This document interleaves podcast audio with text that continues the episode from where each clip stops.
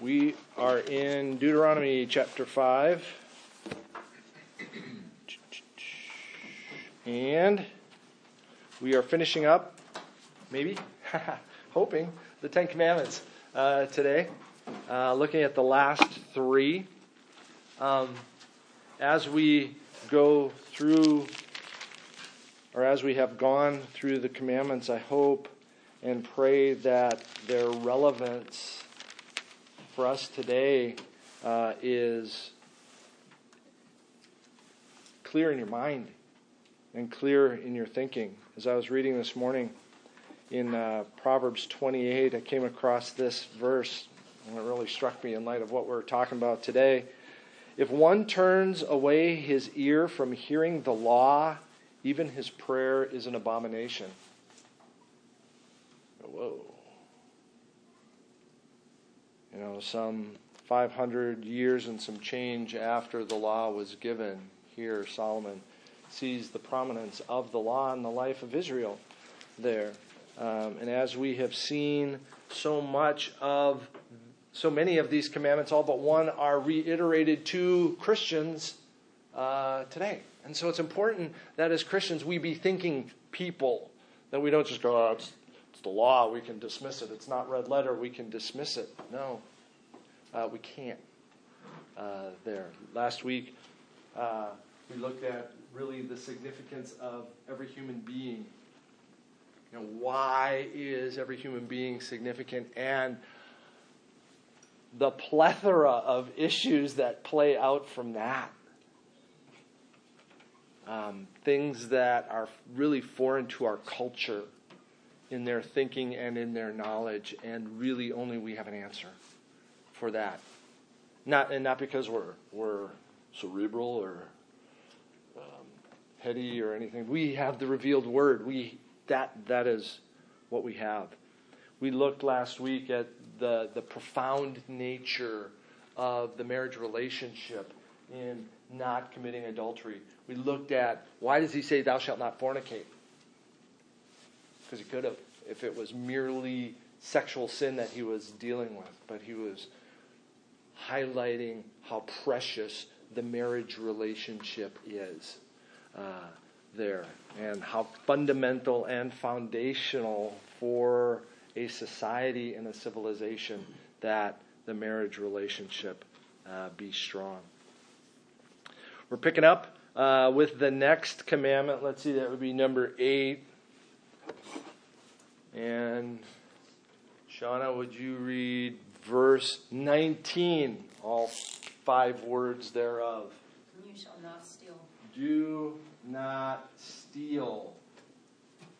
See if the stand will survive the entire Sunday school hour. Do not steal.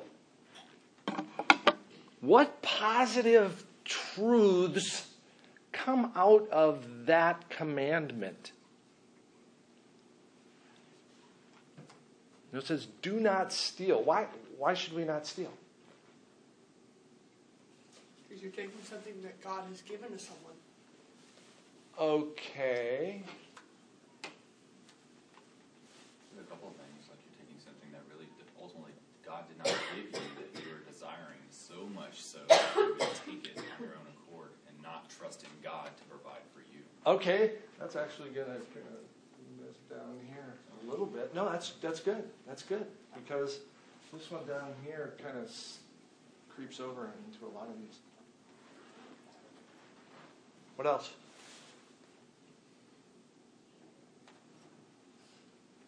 Okay, let's let's think economically and geopolitically.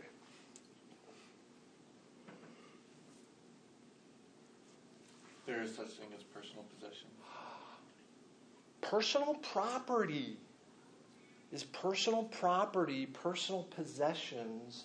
Are those bad things? How are you using them? Are those by themselves bad things? No. No, absolutely not. It's not a sin to be rich. Okay, good. Good. The, the Bible makes these things clear. Karl Marx would have other things to say about this. You know, it's it's for the good of the people. Everything is, you know, mine is yours, yours is mine, and you know this whole communist ideal, and people will plow into acts where they had all things in common and really get take take scripture out of context in its understanding. Um, so private ownership is not bad. We see, we see this play out continually in God's word also. Was it Alyssa? Forgive me. Alyssa. Alyssa, good. Oh, sweet. Good. Uh, could you turn to Deuteronomy chapter 19? Um, and Ray, uh, Proverbs 23, please. Or Phil. Sorry, Phil. Yeah. Proverbs 23. Deuteronomy 19 and Proverbs 23. Alyssa, Deuteronomy 19:14. You shall not move your neighbor's landmark, which the men of old have set, and the inheritance that you will hold in the land that the Lord your God is giving you to possess. Okay. Who's giving them the land? God is giving them the land to what? Possess. To possess to own, to, to, to really steward because it was given to them by the owner, which would be the living God. Okay? And the way your land was demarked was not by fences, but by landmarks. Okay, stones, big stones to demark your land. And Phil, uh, Proverbs 23 10 and 11. Do not move an ancient landmark, for enter the fields of the fatherless, for their Redeemer is strong. He will plead their cause against you. God, God's serious about this. Don't move somebody's landmark. That's their land. That is their property. You don't mess with somebody's. It's their stuff. Okay, so you could go kind of a corollary here is if this is their stuff, I need to respect other people's stuff. Okay? As do unto others as they would do unto you, as I would hope they would respect my stuff. Okay? So, but this says, do not steal. From whom should you not steal? Huh? You shouldn't steal from anyone. Okay. So l- let's say people. You shouldn't steal from people. What people? You shouldn't steal from your wife. You shouldn't steal from your children. You shouldn't steal from your parents. You shouldn't steal from your friends. You shouldn't steal from your neighbors. Okay? Talk about what stealing is or what can be stolen uh, here in just a moment. But it's not just people that I ought not steal from. Who else ought I not steal from? Your work. My work. My boss is a person. But, but really, the, the company or the entity for which I work, I should not steal from them. Um, what, is, what is our attitude toward the company? What, what do you see common kind of in revolutionary France or modern America about the company? What do you mean, like, Kate, it needs to cater to me? Okay, well, I, I, I'm just a worker. The company. Why, why can I? Why do I justify in my mind that I can steal from the company? They're not going to notice they have so much that it's not going to make a difference. Google, Amazon. They make so much. I deserve this extra. Absolutely. I'm just making minimum wage here. They're not going to miss a pen. Well, like they're providing the pen for you to use, and so it's kind of a. It doesn't seem like a big thing to oh maybe I'll take one home and What's wrong with that mindset?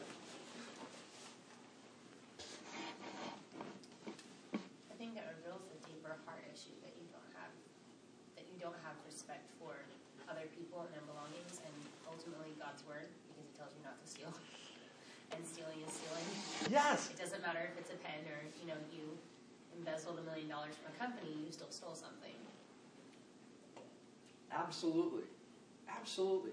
Cause I'll tell you, if you stole a pen from Google, they would probably, well, maybe with the meticulous machinery and scantrons and stuff that they have now, they might know that. But they wouldn't feel it. They wouldn't feel it. Um, it would be like a polar bear losing a hair. Just don't care. Really don't care. I mean, prosecuting you taking the pen is worth more pain to me than you taking the pen just to. But that ain't the issue. That's not the issue. It's not them, it's you. It is you. And this will get down into number 10 here a little bit later. So I shouldn't steal from my boss. Who else should I not steal from? The government, Yeah. pay your taxes. Somebody said something about that. Who who said that we should pay our taxes? Jesus did. Render unto Caesar what is Caesar's. No, I don't. Jesus didn't have an issue with taxes. You know, corrupt government. I think that it's also important to not, there are, there are ways to get around things that it's not illegal, but it's maybe not moral. And that is, even though you're not legally stealing, it's still, you know that it's morally correct, and so you're kind of stealing. Can, can I take my can I take my deductions with a free heart, or should I not take any deductions? Yes, the Yeah, government says that you can, reason. you're allowed to. Absolutely. You know, there are certain things that the government is going to bless. So that is that is why there are tax breaks in those areas because they want to cultivate that. That's why married couples get a tax break, and that's why so many secular singles go bananas because of marriage. And that's you know that's one of the myriad of reasons we see the dismantling of marriage there. But but there are also corrupt ways to manipulate your taxes. To, but no, man, take your tax break. I mean, your tax burden is is silly heavy compared to what Constitution should be. It's a different question. Um, we'll actually get to the flip side here a little bit later. So you shouldn't steal from you shouldn't steal from your government. I mean, pay your taxes. Pay your taxes. Now, what should I not steal? Could be material or immaterial, time. Okay. Probably the one. I can steal time. How, well, which is really kind of stealing money, but time and money go hand in hand. How do I steal time? You're working somewhere and you just slowly do everything. You're not actually like Industrious? If you're paid by the hour and you make sure that you take longer to do something, so that, you, or if you get to work early and you clock in, but then you aren't actually working for 30 minutes. Or you leave early when you're supposed to still be there working. Use a lot of time to do personal stuff at work, check email, get on the internet. I mean, some companies allow it, and that's fine. You have some breaks, but it can be a big time suck. Yeah. I mean, at my work, uh, my employees are paid to teach. And they are assigned a time to teach. And when they are not assigned their time to teach, we don't care what they're doing, as long as it's not illegal or corrupt at that point. So, um, so yes, you can you can steal uh, as far as uh, time is concerned. What else can you steal besides possessions? We talked about things. Steal people's hearts. Okay. Ooh, ooh. Ooh. You know, somebody, you know, a, a scoundrel, a rogue, who is uh, merely enticing the female to use her. Could go the other way. Well, like, I think the word for Absalom is he stole the hearts of the people as he sat by the gates. And well, it would be great if you had a king who listened. Excellent. Great example. Still God's glory. Ooh. look what I've done and I've made all this. Oh. Sin of pride, sin of the garden. Make myself into God. Plagiarism. You hear this. You hear about this from time to time. You know, ah, that's my song. You know, that Dylan song. That's my song. I wrote it years ago, and I've got proof. Okay, and maybe. In which case, Bob Dylan ought not have taken your song, and you should be compensated for that song. Happens all the time. Ideas. Logo, logo infringement, all that, all that kind of stuff. Uh, excellent. So, bottom line, don't steal. It's not yours. God has given it to them. He is the giver of all good things, James tells us in the first chapter. Father of lights, every good and perfect gift comes down by his hand. There's nothing you do not possess that was not given to you. Well, I worked for it. Right. By whose strength? By the strength given to you by the living God. Oh, and how'd you get that job? Oh, by the provision of the living God. I mean, we can, we can just keep going back. You got nothing. You got nothing. I like it. But there are some hard questions. Oh, especially in our, our, our society today. What about the poor man? Jesus said, "The poor you will always have with you." Okay, so we can just scoff the poor. God has a purpose I'm going to rib crib. Huh? Part, I said God has a purpose for them, and part of that is will the rest of us step up and take on the responsibility that we should? Kind of given that, I mean, for a purpose, I mean, they're there for us to minister to. To be a, a way to show God's love. These are great. David, Proverbs 30. Tracy, Proverbs 6.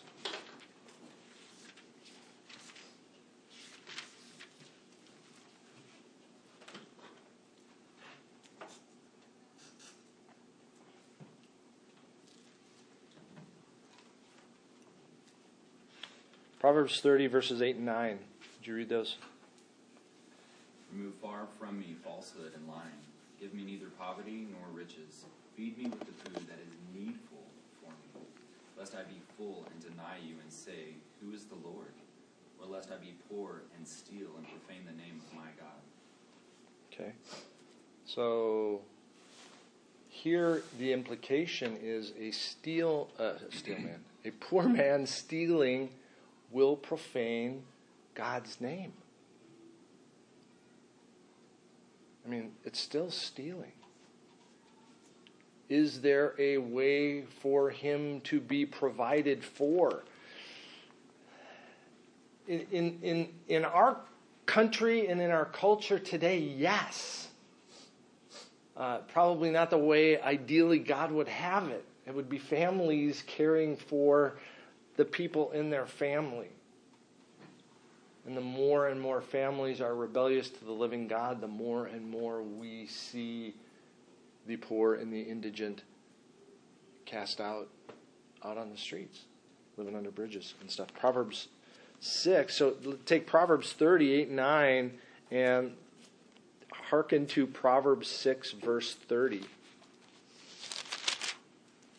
People do not despise a thief if he steals to satisfy his appetite when he is hungry. Okay? Do you agree? I mean, do, do, do you understand? Jean Valjean. What? Go ahead. I understand it, but it doesn't mean that it's right. Okay, we'll, we'll get to the. Ah, good, we'll get to the next verse. We'll get to the next verse. Notice I omitted 31. We'll get to the next verse in just a minute. But that's, that's, that's the tripwire to Les Miserables. When Jean Valjean stole bread for his sister's children so that they could eat. You go, I understand that. But it's still a crime. Then Javert enters the picture. But verse, verse 31 is there to flesh it out. But if he is caught, he will pay sevenfold. He will give all the goods of his house. Okay, God's restitution is you will pay and repay. Because, I mean, there is there, there's again the, the fundamental problem is right here. But when you take from somebody, they don't have at that moment and for however long. And you don't know what was going to be done with that. And so there is an added consequence uh, that comes. So there is a way to deal with the poor. It is not to condone stealing. We ought not. Okay? Uh, what about your boss? We talked about you stealing from your boss, but can your boss steal from you? Yes. Legally? Is that right? Is that acceptable for the boss to steal from you? If it's not for you to steal from the boss, I thought thou shalt not steal. Well, I mean, you're working under him, so he's kind of the one who set it up. So you can, he usually gets more praise. Didn't ask that. Ask if he can steal from you. Caleb, I'm paying you for eight hours today. I want you to work ten. You're getting no more. I quit. Okay? You gotta watch it. Here in this in I'll this find another job. Okay, in this country, you may have that freedom, but you may not have that opportunity. And in other countries, there are people who don't have that opportunity. So, yes, you will work 10 hours.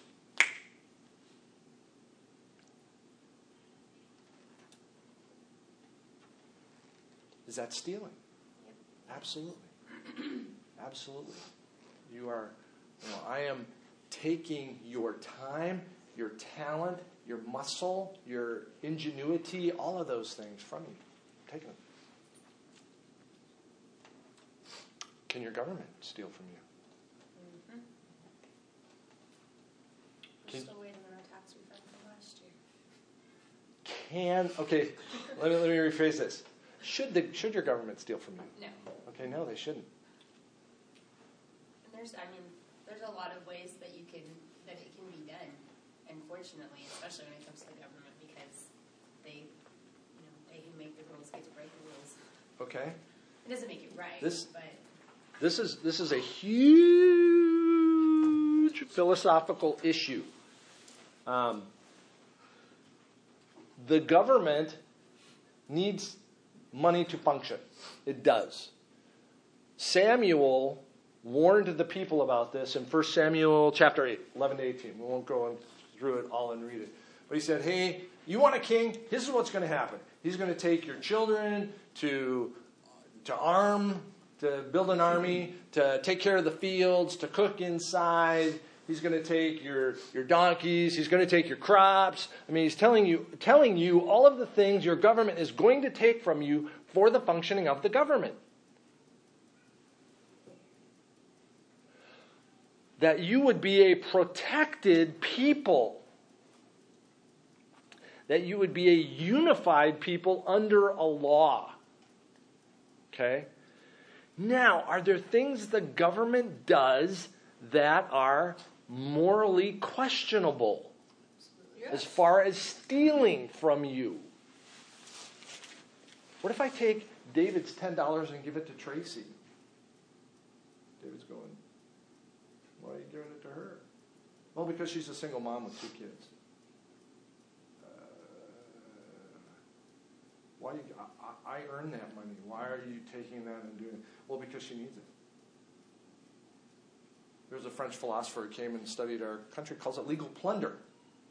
It's legal plunder.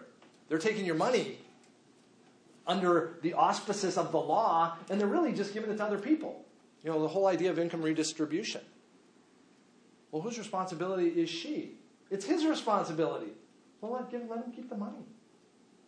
She's going to get a whole lot more than money by passing it across the table. Hey, I know you need to take care of those two girls. Then for it to go up, vanish in the government, and she gets 15 cents out of what's left. So there's, I mean, this, the whole idea of stealing, our, our government has gotten so big. We, we, minions way down here in Wichita, Wichita Falls, can't keep track of everything all our money's going to as it launches up into the federal bureaucracy. And there are a lot of things you go, why are they getting money? For what end? How does that bless us nationally? How is that helpful to us nationally other than just lining somebody's pocket? Well, I mean, Rhetorical question. Go ahead. I mean, your city can like try to help your city. Like our city downtown needs help, and so they could be using that to help the city. You bring up a great um, idea. That's a, the idea of proximity. Or you'll hear it referred to also as subsidiarity. I need to care for the things that are closest to me. And then it works out from there. Who best to care for the needs of Wichita Falls? The city of Wichita Falls, the state of Texas, or the United States of America bureaucracy under Washington, D.C.? Yeah, absolutely, Wichita Falls. And that's the whole idea behind state sovereignty, states' rights. That's why we are a constitutional republic and we are not just a blob, amorphous blob from, from Bangor to San Diego and Miami to Seattle or Juneau if you want to go all the way up that way. And you see that disintegrating more and more, that there should be this one amorphous blob.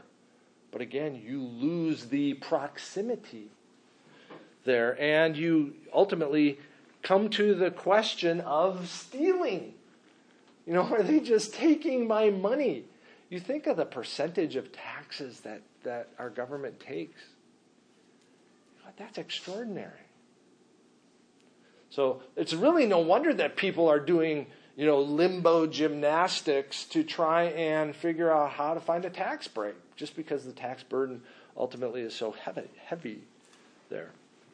But man, that, that again, what does that do? Man, thou shalt not steal raises a whole lot more topics and questions than it it it exhibits on face value. And we have to be thinking people about this. It's really easy to go, hey, you know, Caleb shouldn't take my iPad, shouldn't take my coffee either. I like coffee. But but you know, it, it grows out really from there. And what is stealing? Okay, excellent. Kara, uh, any, anything else on stealing before we move on? Deuteronomy 5.20, Kara, please. And you shall not bear false witness against your neighbor. You shall not bear false witness. What does that sound like? Something people would say in a court. Yes. What is a witness? Person who is like near the scene of crime or question or whatever was going on and What is he testifies testifies to what? what happened. What he saw, what happened, what is. A false witness does what? Tries to trip people up. Lies. He deceives, he lies. He doesn't convey it as it was. What if he tells the truth but not the whole truth?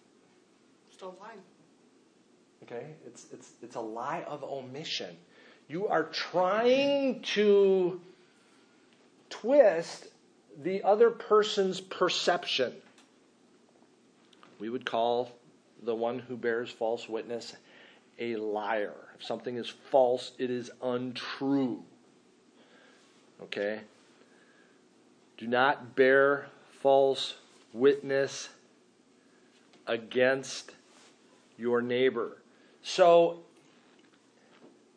remember when we were back to adultery, when we were talking about adultery, we said, we said, God didn't say fornication. He was talking about marriage specifically. So, are we talking specifically then about merely bearing false witness against my neighbor? Giving a false testimony about my neighbor? It's much broader. I mean, marriage is pretty cut and dry.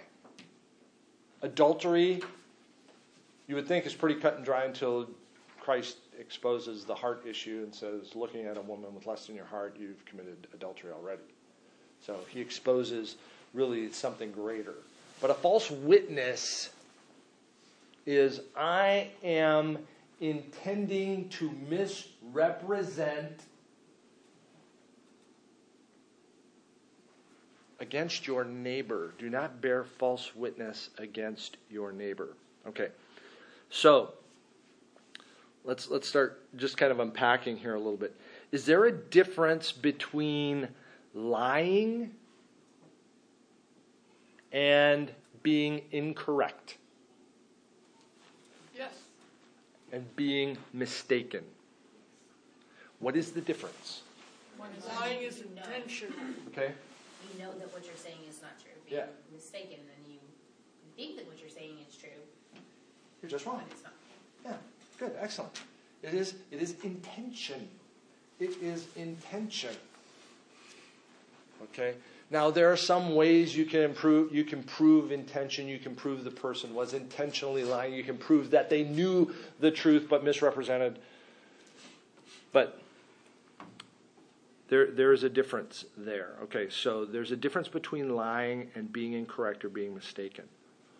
Why would I lie? Personal gain, Personal what? gain, or um, like intend on doing someone harm, perhaps. Whereas if you know if you told the truth, that person wouldn't get what you think they deserve, or what you wish they got.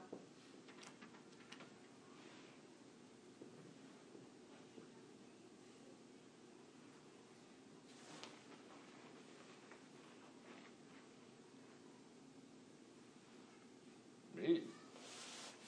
Me.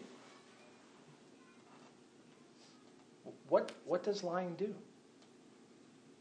It elevates me and puts you probably lower than me.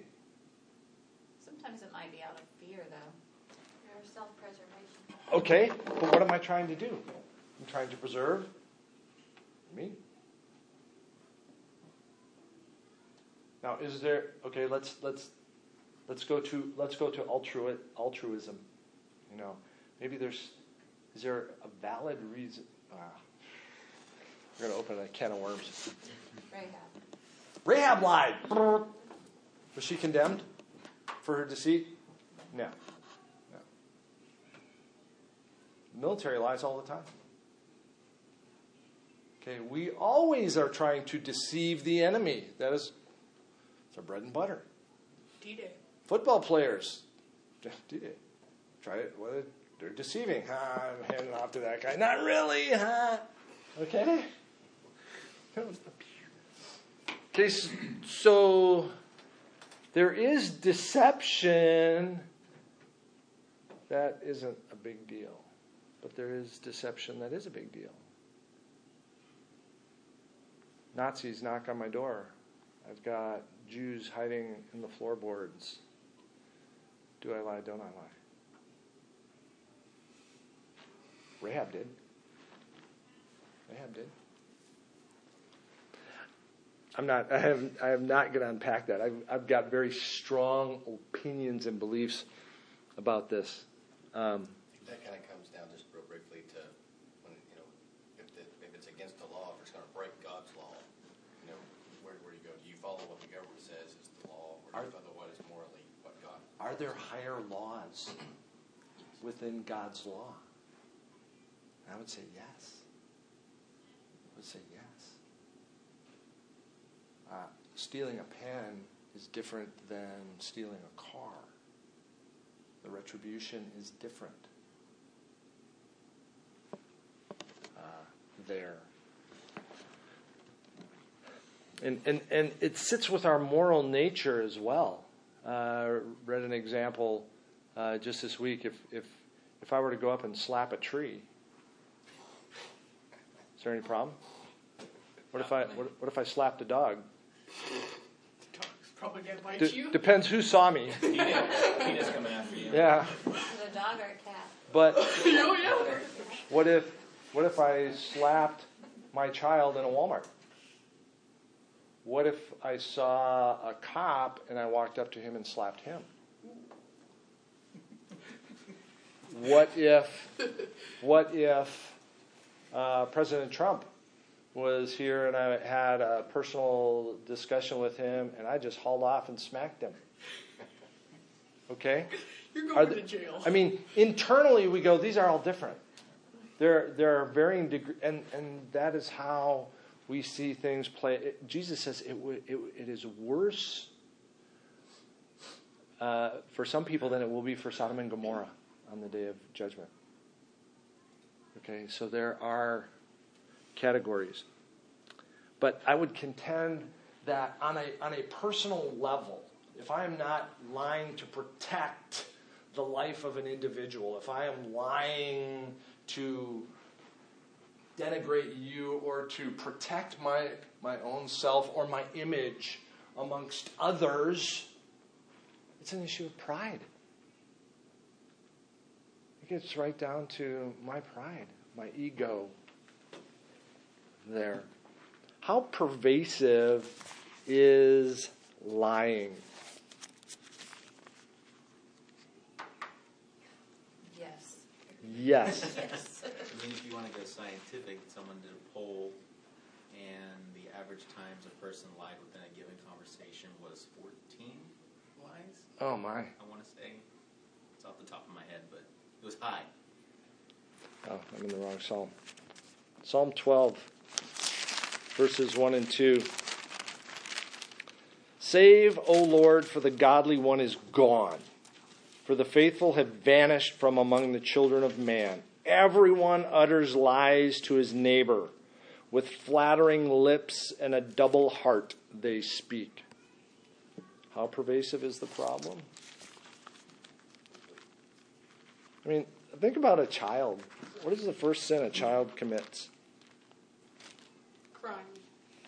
Well, messy diaper, I'm hungry. That's not really a, a sin. There, sometimes Well, it's, stu- it's a stubborn, st- uh, hard hard to be rebellious, rebellious there. But three or four years old, one of the first things that comes out of a child's mouth is a lie. When they're able to reason and understand if they did something, I didn't do it, and they don't learn that. That's inherent. That is within their nature. I think a lot of times you think about lying as just telling something that's just blatantly untrue, but exaggeration too is lying. Yeah, I mean, flattery. yeah. I know, I love that casserole.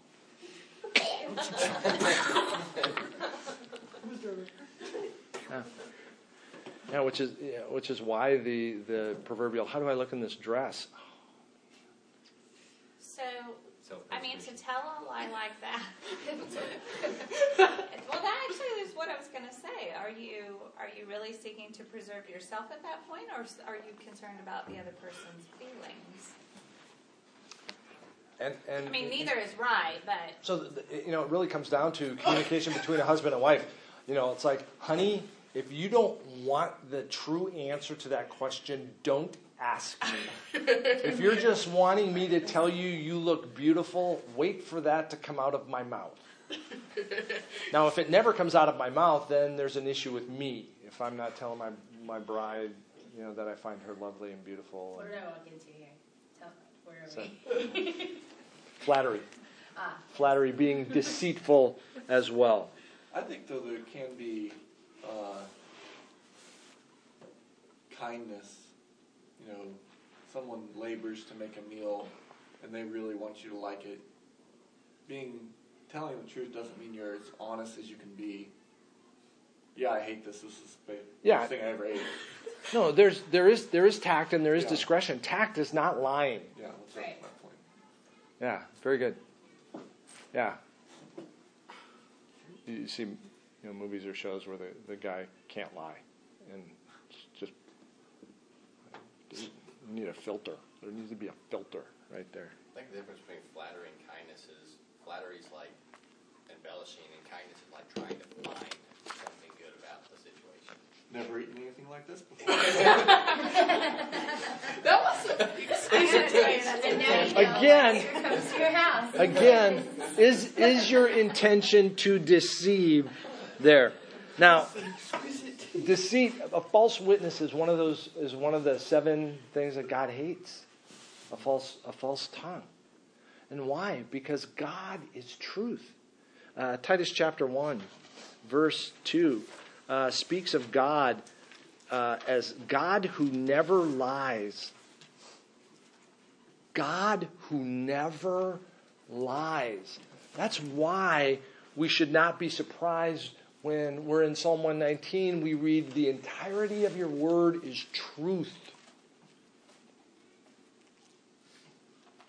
It's true. It is absolutely true. We're going to see it borne out within science. We're going to see it borne out within history because it's true. So, is there hope for the habitual liar?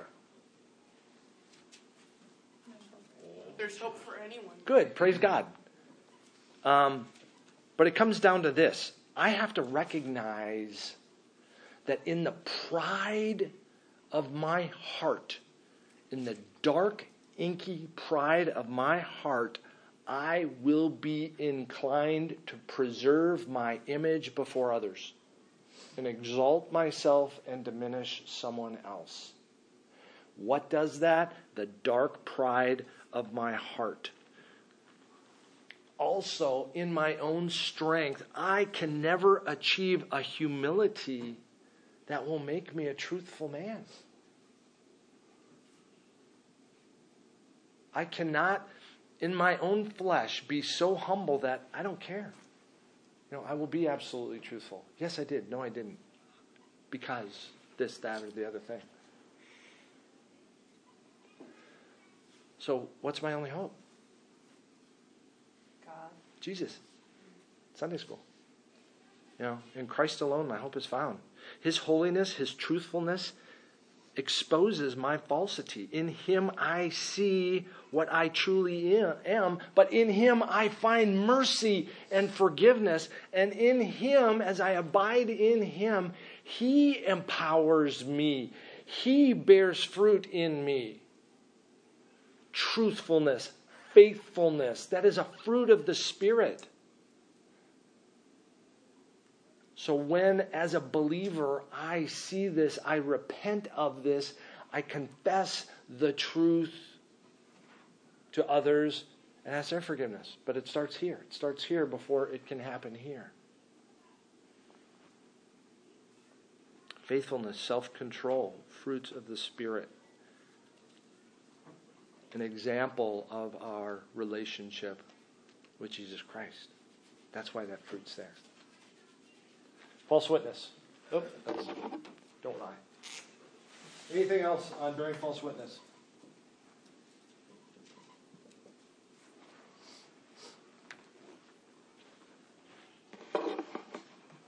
Last one. Jeremy, read uh, 21 and 21. And you shall not covet your neighbor's wife. You shall not desire your neighbor's house, his field, or his male servant, or his female servant, his ox, or his donkey, or anything that is your neighbor's. Anyone want to sum that up? Anyone want to? Pretty much.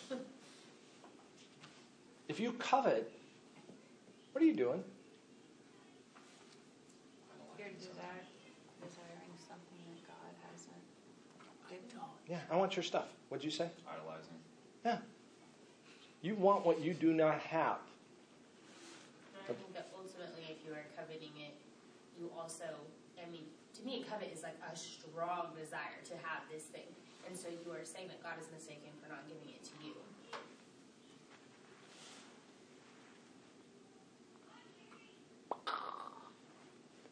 You you're smarter than God. That's what coveting is. God got it wrong. I want that stuff. I ought to have that stuff. I should have that stuff. And I deserve to have that. And so we see this commandment in direct conflict with this commandment. God has it wrong. What other God did I just put before him? Me. Me. Yeah, me. And I have created a whole bunch of these things. Which may ultimately lead me to. You know. You know, you get, you get the you get the whole shebang here at the end. Do not covet. You know, where does bitterness come from? I Right did. I- It does. What? Said discontent. Yes. I didn't get the respect I was due. I didn't get the X I was due. That person, eh, you know, all of this, a, a covetous heart. Why do I get angry? Because I didn't, things didn't go my way. My children didn't behave the way that I wanted them to. Or they were disrespectful toward me. And I get angry.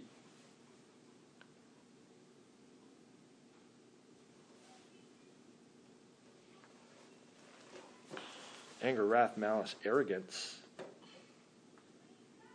slander, greed. I mean, all of these, you can you can dig into them and find a covetous, discontented, dissatisfied heart. Paul said, "I learned to be content." When?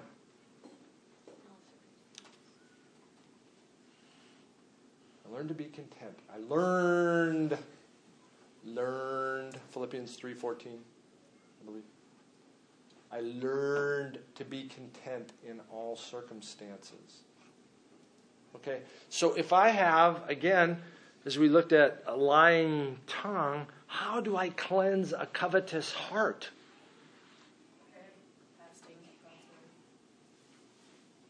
Can, can you fix it yourself? Well, I'm going to fix it. I'm going to fast and then I'm going to get rid of my covetous heart. Ha! No. Covetousness is as natural to us as lying. I want, oh man, I want that Bible. Oh, it's a great Bible. I want to get that Bible.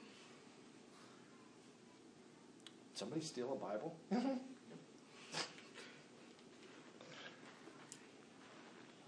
discontented with my Bible. It's got all the same words in it. It doesn't have the pictures. The- Do you want them drawn in crayon or you know, colored pencil? and you, when you when you get down to our sin and you look at our sin, it's embarrassing. It really it it really is embarrassing.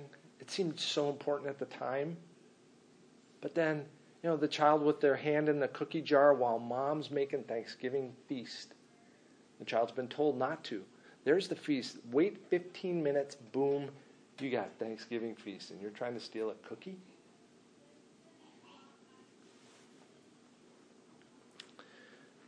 Can I change my heart? No, I can't. Beautiful passage for this. We'll close with this here. Is in Ezekiel 36, starting in verse 22. Therefore, say to the house of Israel, Thus says the Lord God, It is not for your sake, O house of Israel, that I am about to act but for the sake of my holy name. Okay, for the sake of my holiness, God is about to act. Which you have profaned, well, that would be commandment three, among the nations to which you came. And I will vindicate the holiness of my great name, which has been profaned among the nations, which you have profaned among them, and the nations will know that I am the Lord, declared the Lord God when through you I vindic- when through you I vindicate my holiness before their eyes.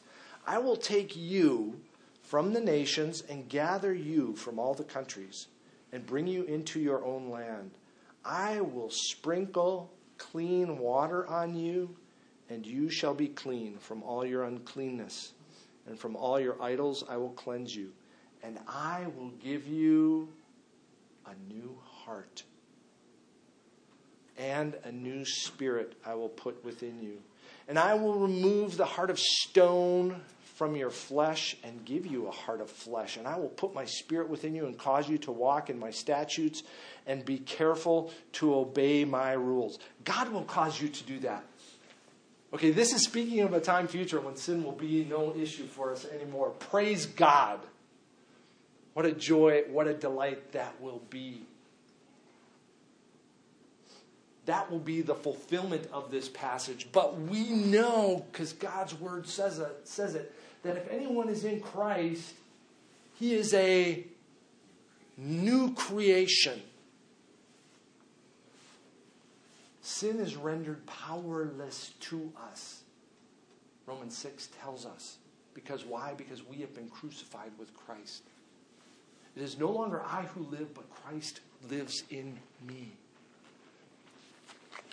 I can't shake the shackles of covetousness. I can't shake these things. These things are commandments of God because these are good and right and they should pervade our lives. I can't shake them, but He can, and He did. And in our relationship with Him, in our clinging to Him, as we abide in Him, we will bear much fruit. And we will look more and more like our brother and our Savior Jesus Christ until the day of our glorification, when this will be true. What a day that will be. Thoughts? Any any closing?